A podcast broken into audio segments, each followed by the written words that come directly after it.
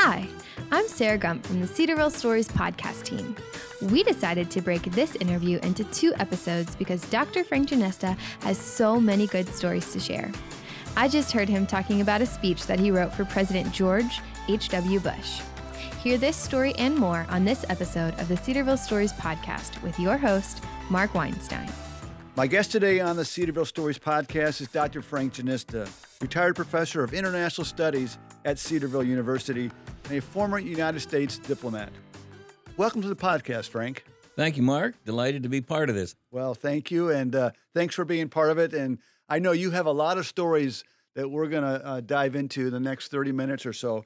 Uh, so let's let's start right at the beginning. Um, you have had a distinguished career in uh, higher education and, and government. But what truly drives Frank Jenista to do what he does on a daily basis? I think it's the idea in all areas of making a difference. I think it's a it's a basic Christian principle for Christ followers. But if you I don't like to say leave a legacy because that sounds rather grand and won't apply to a short interaction with some individual you run into randomly. But how you treat all individuals that you run into. Is there an opportunity to make a difference in their lives?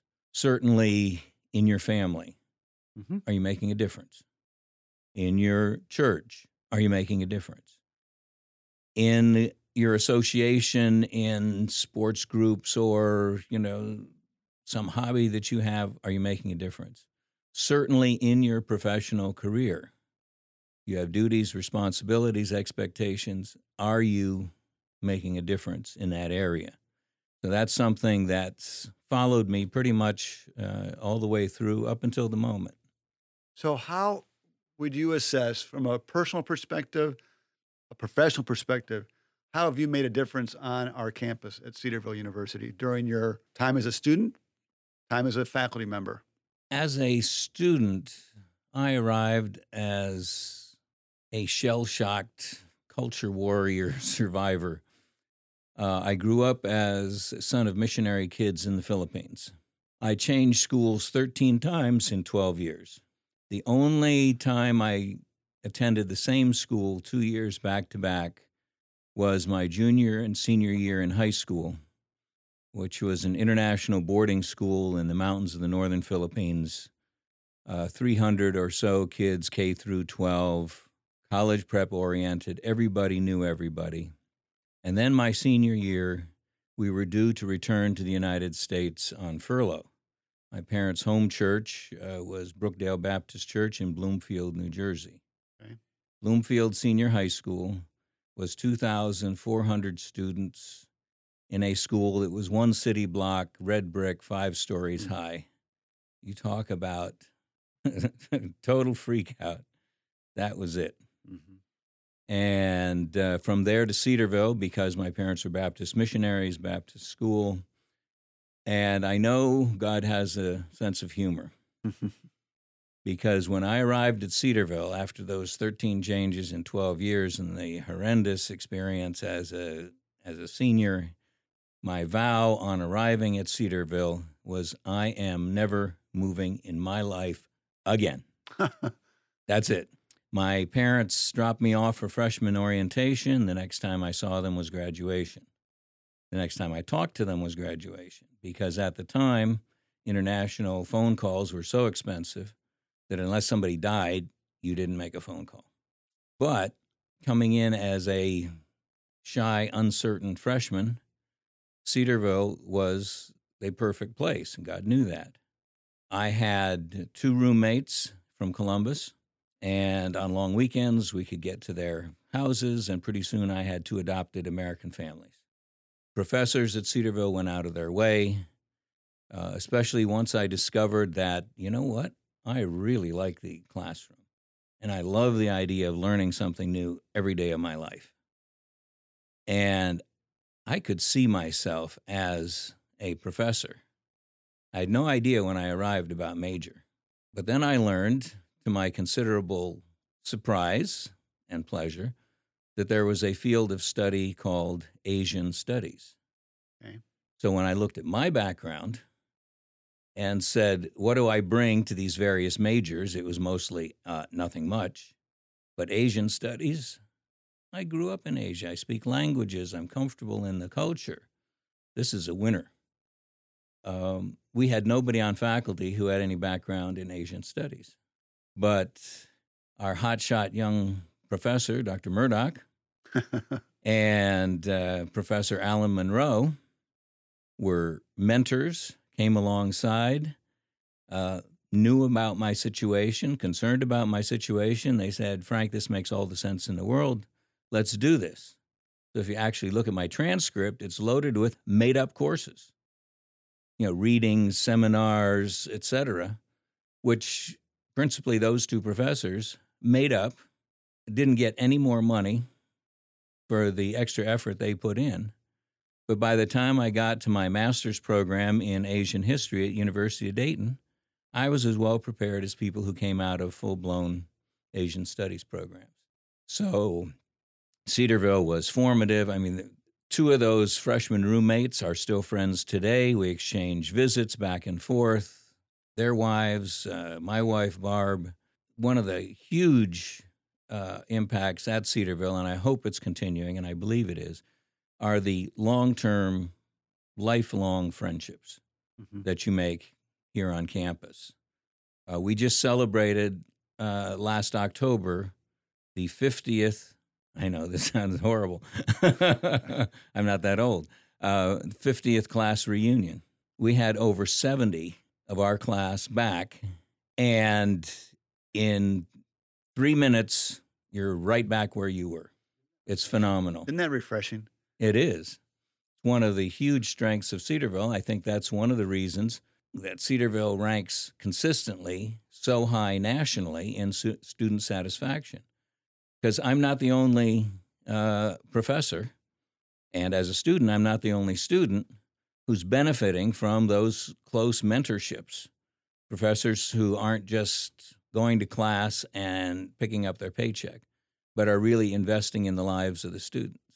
So by hearing that, Cedarville was the right place for you at that time. Oh, absolutely. I have no doubt in my mind. I would have had a, given my horrendous experience in uh, senior high school, my senior year, I would have had a tough time surviving on another campus. Cedarville was exactly what I needed in terms of the small size and especially in terms of the friendly campus atmosphere and the concerned professors.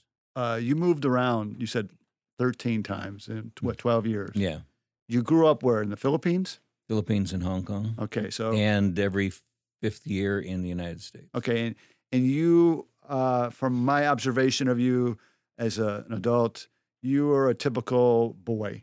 You like to get into things. You may have been a little mischievous. I don't know, but uh, your your colleagues in the history and government department, Dr. Dewar and Dr. Mark Caleb Smith, um, shared a story about you finding or uncovering a um, unexploded bomb or something.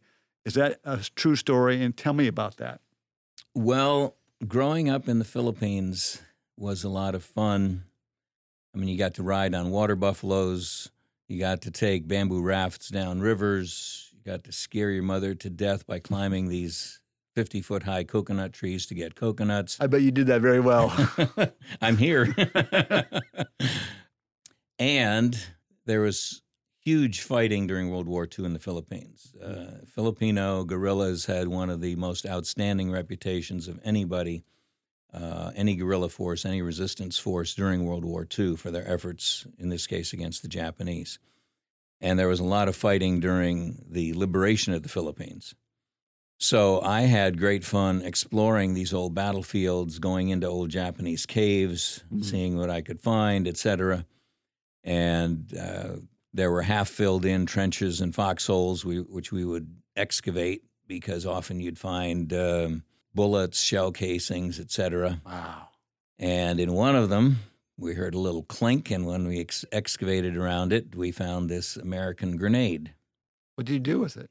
Well, I was about 12 years old, so I knew exactly what safety procedures to take. Uh, first of all, we picked it up and we placed it on the ground. The pin was still in, uh, it was all corroded. We kind of had our doubts it would go off. So we tied a good strong string to it, put a couple rocks in front of it so it couldn't move toward us, and went behind a big mango tree and yanked on the string.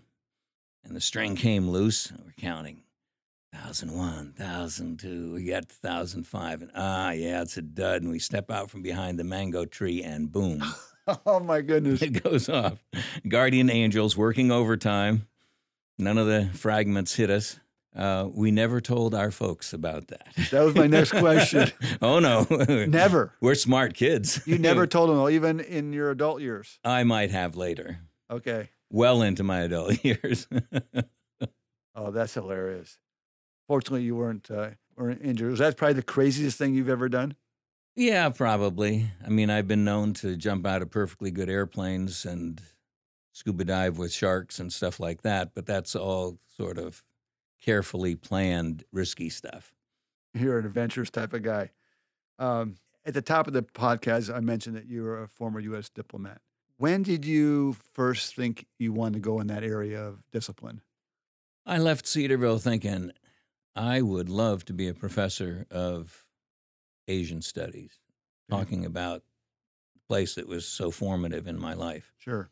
So I went from here to University of Dayton for my master's, and then I uh, did my PhD work at that school up north. I understand it's referred to in Ohio. Oh, the University of Michigan. Yes. Okay. Go blue.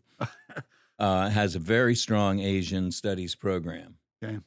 And after my first year there, my principal professor said, uh, I'm going on sabbatical and I'm the only one that teaches the courses that you need, but you know what you're going to be doing your research on. And I understand that your alma mater in the Philippines is interested in starting an Asian studies program. Why don't we kind of flip this? Go to the Philippines now, teach, do your research during vacation periods, and then come on back to Michigan, finish up your coursework. And so that's what we did. I took my wife Barb, to, who had never been west of the Mississippi, to the Philippines. And uh, it was while I was there that I ran into a couple of guys from the U.S. Embassy. And I said, Oh, cool. So what does a diplomat do? We talked for an hour, and I refer to that as my light bulb moment. You know, in the cartoon, somebody gets a good idea, there's a big light bulb Sure. above their head. Sure. That was my light bulb moment. And so I pursued it from then on. I took the uh, exam, the what we call the Foreign Service Officer exam, and uh, pretty soon was uh, sworn in as uh, a U.S. diplomat. What does a U. or what did you do as a U.S. diplomat? What What is a typical job in that aspect? There isn't really a typical job. I mean, the bottom line is that you are a representative of the United States of America abroad. Okay. Tremendous honor, it's a privilege. It's also a very significant responsibility. Uh, to put it in a Christian context, 2 Corinthians 5:20 calls us to be ambassadors for Christ. Mhm. If you are an ambassador, if you are a diplomat, a representative, you are supposed to embody what is best about the country uh, that you are representing. Uh, if we are ambassadors of the King of Kings, shouldn't we be doing an awful lot better at maintaining our responsibility, our sense of duty? Am I a good ambassador? Am I accurately reflecting what I should be reflecting as an ambassador to the King of Kings? Now, obviously, that's a lot more important than being a representative of the United States of America. The job responsibilities range very, very widely within an embassy. Because of my academic background, I chose to focus principally on what we call public diplomacy. Uh, the ambassador at any embassy is usually engaged with the president, the top political, economic leaders of the country. Other elements of the embassy, for example, the political section is getting to know the politicians and what their attitudes are toward the United States. And so, let's say there's an election coming up, they're going to be reporting back to Washington. If Party A gets in, this is likely to be the relationship with the United States.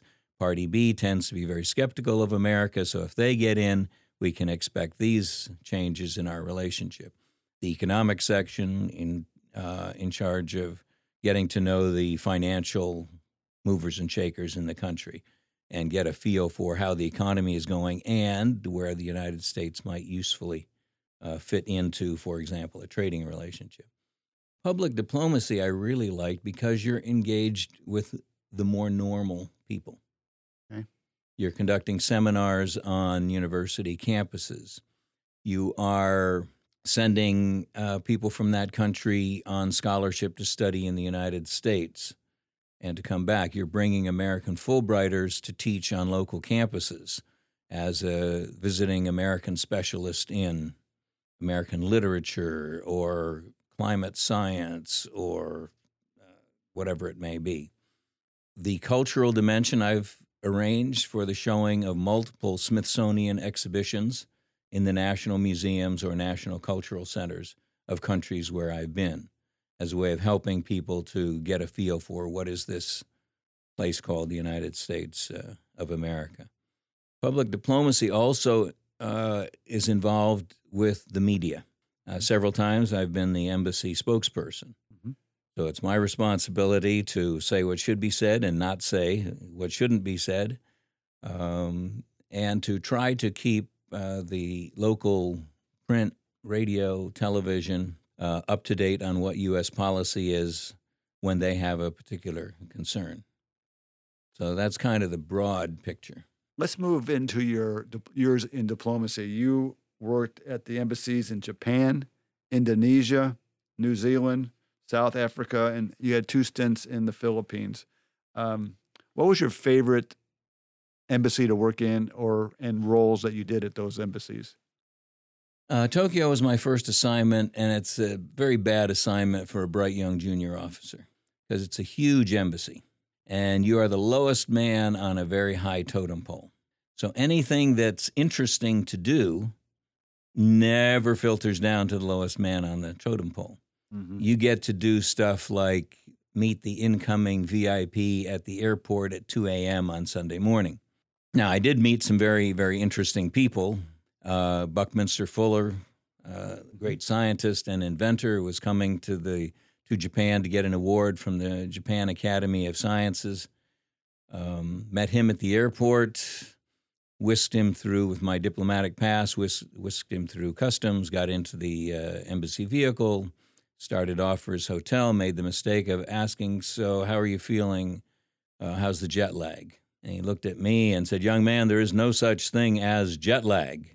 So, suitably abashed, I quickly changed the subject and was immensely rewarded when that evening at the award dinner he fell dead asleep at the, during the soup course. so, obviously, there is jet lag. oh, that's funny. Um, in your role, you did various things. One of the things that you you did in, in your work was write speeches for important people. I understand you wrote a speech for President George H.W. Bush. Do you recall what that speech was about? Sure. Um, I was then at uh, the U.S. Embassy in Montevideo, Uruguay, in South uh, America. And President Bush was on a uh, swing through several countries uh, Brazil, Uruguay, Argentina, Chile, as I recalled. And so, obviously, a huge amount of planning that, uh, that goes into this. The amount of logistics that goes into a presidential visit would would uh, blow your mind. Um, they fly in his armored limousines in uh, in uh, U.S. Air Force cargo planes. Uh, there's a there's an advance team that's on the ground for at least two weeks before the visit. Security is incredible. In this case, um, it was right around the end of the Soviet Union and the world was looking very good. The Cold War was ending, and we were looking toward improving relations across South America.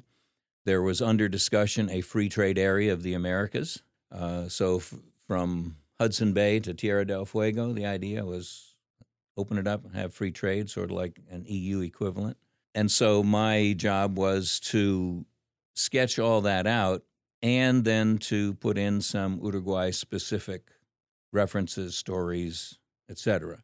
Now, it may be a bit much to say I wrote the speech, I wrote a speech that I handed to the presidential speechwriters Okay. because they are very jealous about this and they don't want anything to go out unless it's gone through them. Sure. Uh, I also had opportunities uh, later when I was in the Philippines to write a speech for uh, President Clinton when he visited the Philippines. And one of the more moving experiences, World War II was such a critical, formative, tragic experience for Filipinos. Hundreds of thousands of them were killed by the Japanese. Um, the whole country was in dire poverty. The figure of Douglas MacArthur is huge. During the initial uh, resistance, Philippines and Filipinos and Americans held out far longer than uh, people in other countries to the initial Japanese invasion. But it looked like things were collapsing, and so President Roosevelt ordered uh, MacArthur to leave the Philippines. He didn't want him captured by the Japanese. Uh, MacArthur left with great reluctance, but on his arrival in Australia, said, I have come through and I shall return. And that became the I shall return, uh, became the phrase for the rest of the war. When, we, when the United States would smuggle in arms, medicine, etc., to the uh, Filipino guerrillas, everything would be labeled, I shall return. You know, even cigarettes or matches or other things like that, I shall return. So when he returned in October 44, this was a huge moment. It's on the radio and says, People of the Philippines, I have returned. Rally to me, rise and strike. When I was growing up, there were all kinds of kids uh, my age or a little bit older named Douglas or named MacArthur. Well, I was the lead person in the embassy for the 50th commemoration of MacArthur's return. We had full support from the U.S. Department of Defense. Army types were a little bit annoyed that in the reenactment it was Marines who came ashore when actually MacArthur had come ashore with the Army, but nevertheless, this was all on national television. The United States was represented by Chairman of the Joint Chief Shalikashvili. I wrote uh, his speech for that. But liberation of the Philippines did not happen that one month of October. It continued for the next 11 months until Japan surrendered. So for 11 months, towns and uh, cities all over the Philippines wanted to have their own events. So I was writing, and the ambassador, of course, had to go and be there. And so I was writing all of these speeches. I even wrote several speeches for President Ramos of the Philippines. Oh, really? Well, for his material for his speechwriters to put into his speech would be a better way of saying it. I had a copy of the U.S. Army history of liberation of the Philippines. So by the end of that year, I probably knew more about the, liberation of the Philippines than almost anybody uh, on the planet. But it was such a rewarding experience. Um, many cases, American veterans uh, of liberation returned, but always there were Filipino veterans who had fought alongside us uh, during the war.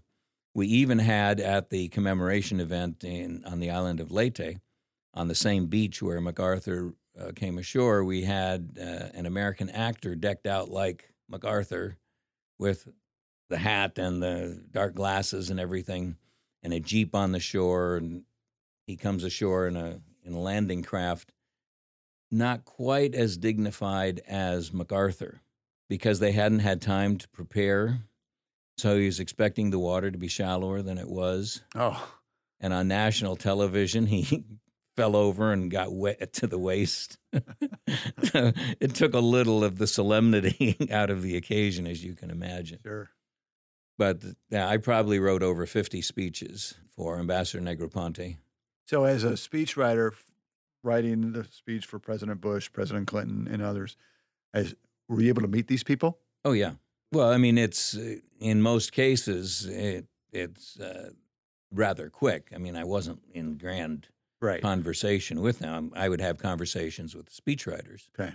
And uh, go over their suggestions, um, trying to be alert for what seemed like an innocent expression or use of a word by an American, but had special meaning, especially maybe special negative meaning in the Philippine context.